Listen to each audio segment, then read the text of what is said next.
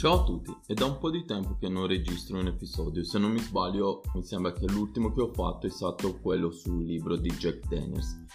Nel mentre avevo registrato una conversazione con Lorenzo, penso che non c'è bisogno di presentazioni, visto che chi ascolta il mio podcast sicuramente stava e sta ascoltando prima lui di me. Comunque, per chi non lo sapesse, è il host del podcast da 042, anche se ora sarebbe il caso che cambiasse il nome, visto la sua entrata nel mondo del trail e ultra trail. Purtroppo questa puntata non è ancora pubblicata, ma sicuramente lo farò avanti.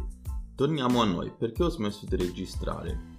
Allora, la prima causa è la mancanza di tempo, o meglio, quel poco tempo che avevo e che purtroppo ho ancora lo dedico a altre cose come studiare e lavorare su diversi progetti che spero che in futuro, che in un futuro non troppo lontano mi porterà ad un cambiamento lavorativo abbastanza drastico.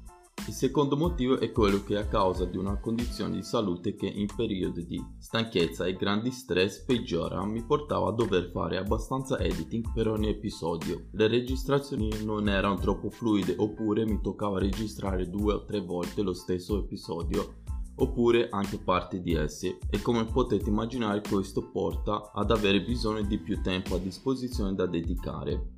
Però durante questo stop dal podcast ho lavorato sul, sul, sul sito sul sito del podcast che è molto ma molto artigianale. Infatti l'ho fatto proprio io da, da zero.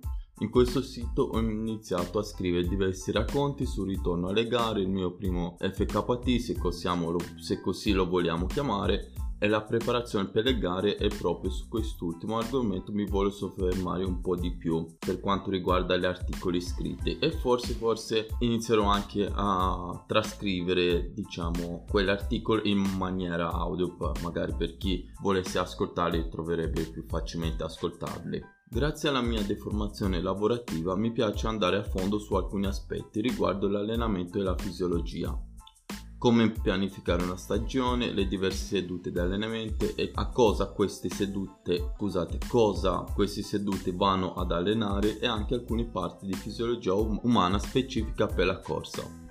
Infatti sul sito potete trovare alcuni articoli che linkerò anche nella descrizione dell'episodio, ma per chi non ha voglia di leggere penso, come detto prima, inizierò diciamo a farci delle puntate audio su questo tema. Detto ciò, magari alcuni si chiederanno oppure no se continuo a correre e se avrò fatto quella danata a 100 km. Ecco, arrivando sull'argomento, sì, continuo a correre, sempre un po' a cazzo di cane, ma cerco di essere il più costante possibile. Ho visto che ne giova sia la mia salute mentale che fisica da tutto ciò. Per quanto riguarda i 100 km che dovevo fare lo scorso anno in Slovacchia, mi è venuta la strizza e non ci sono andato. Ripensando il ciupò mi girano abbastanza le scatole, perché sia Davide che Paco mi dicevano che sono pronto. A dire il vero, cioè dovevo proprio cioè, stare a sentire e non fare il cazzone, come sempre, e fare di testa mia e starmene a casa. Però vabbè, anche questo fa parte dell'esperienza e non ci possiamo fare nulla, cioè è andata.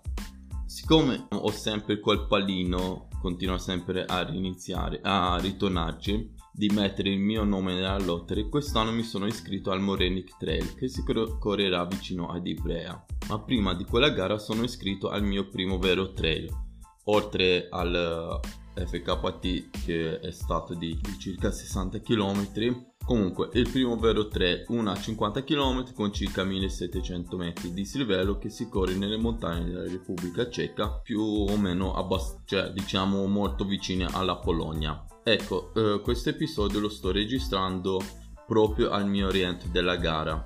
È stata una nuova esperienza in tutti i sensi. Ho avuto la mia prima cazzo di vescica sul tendine di Achille che solo in salita mi faceva tirare giù tutti i santi.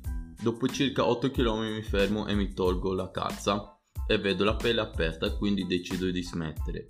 Continuo fino al tredicesimo dove so che si può decidere se continuare per la 50 oppure andare sulla 21. Arrivato al, um, al tredicesimo dico alla ragazza che vuole continuare per la 21 e lei mi segnala come DNP. Ok, tanto diciamo lo sapevo e qui, cioè, eh, visto che mi ero registrato per la 50, continuo ancora un po' ma Purtroppo all'ennesima salita mi si presenta ancora questo problema e quindi decido di tagliare sulla strada normale per ritornare allo start dove mi aspetta la mia ragazza. Comunque, nonostante questo problemino, devo dire che la gara è bellissima, almeno sulla prima parte, cioè quella che ho visto io. Partenza sulla pista rossa da sci, quindi abbastanza spaccagambe, micidiali per, specialmente per chi come me vive in pianura. Dopodiché un single track sempre in salita, che in questo caso è veramente utile paccarsi e dare tutto nella prima salita perché c'è un ingorgo all'imbocco del single track. In poche parole eh, c'erano questi scaline e quando sono arrivato io c'erano tipo 20 persone davanti a me, infatti io ho visto da lontano perché una volta volta finita la pista sci c'erano tipo boh, 500 metri in leggera discesa dove ho dato il meglio di me,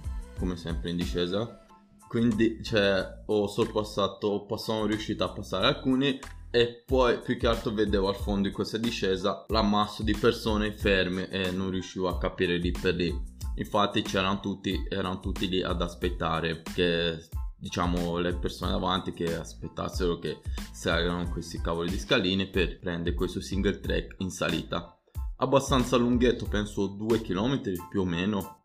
Vabbè in certi punti si allargava quindi eh, ah, sì molto carino. Poi dopodiché c'era una bella mulattiera ho incontrato diverse mucche bei paesaggi e ritornava, ricominciava un altro single track, in questo caso però in discesa. Anche, eh, devo dire che anche questo molto tecnico, specialmente se non, sei, se non sei abituato a saltare da un sasso a un altro o da una radice a un'altra ho visto una persona mi ha sorpassato saltando il tronco dell'albero accanto a me. Diciamo, nonostante questo problemino, molto probabilmente l'anno prossimo diciamo, mi piacerebbe ritornare per vedere anche la seconda parte della gara, o più o meno, cioè più di tre quarti della gara. Cosa posso trarre da questa esperienza?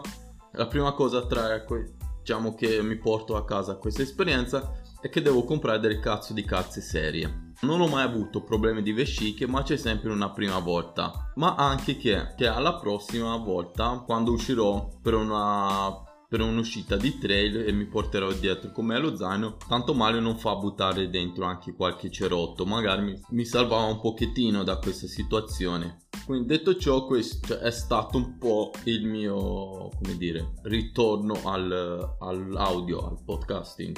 Spero che magari riuscirei a essere un pochettino più costante. Eh, vediamo il prima possibile. Mi piacerebbe riportare quegli articoli che ho scritto nel, nel blog nel, sì, nel blog chiamiamo blog riportarli anche in forma audio magari per chi è interessato li può ascoltare. E ho anche un'altra idea da fare che mi piacerebbe sempre sulla parte un po' più nerd riguardo articoli e roba diciamo più scientifica riguardo la corsa della corsa riguardo la, cioè, il mondo della corsa.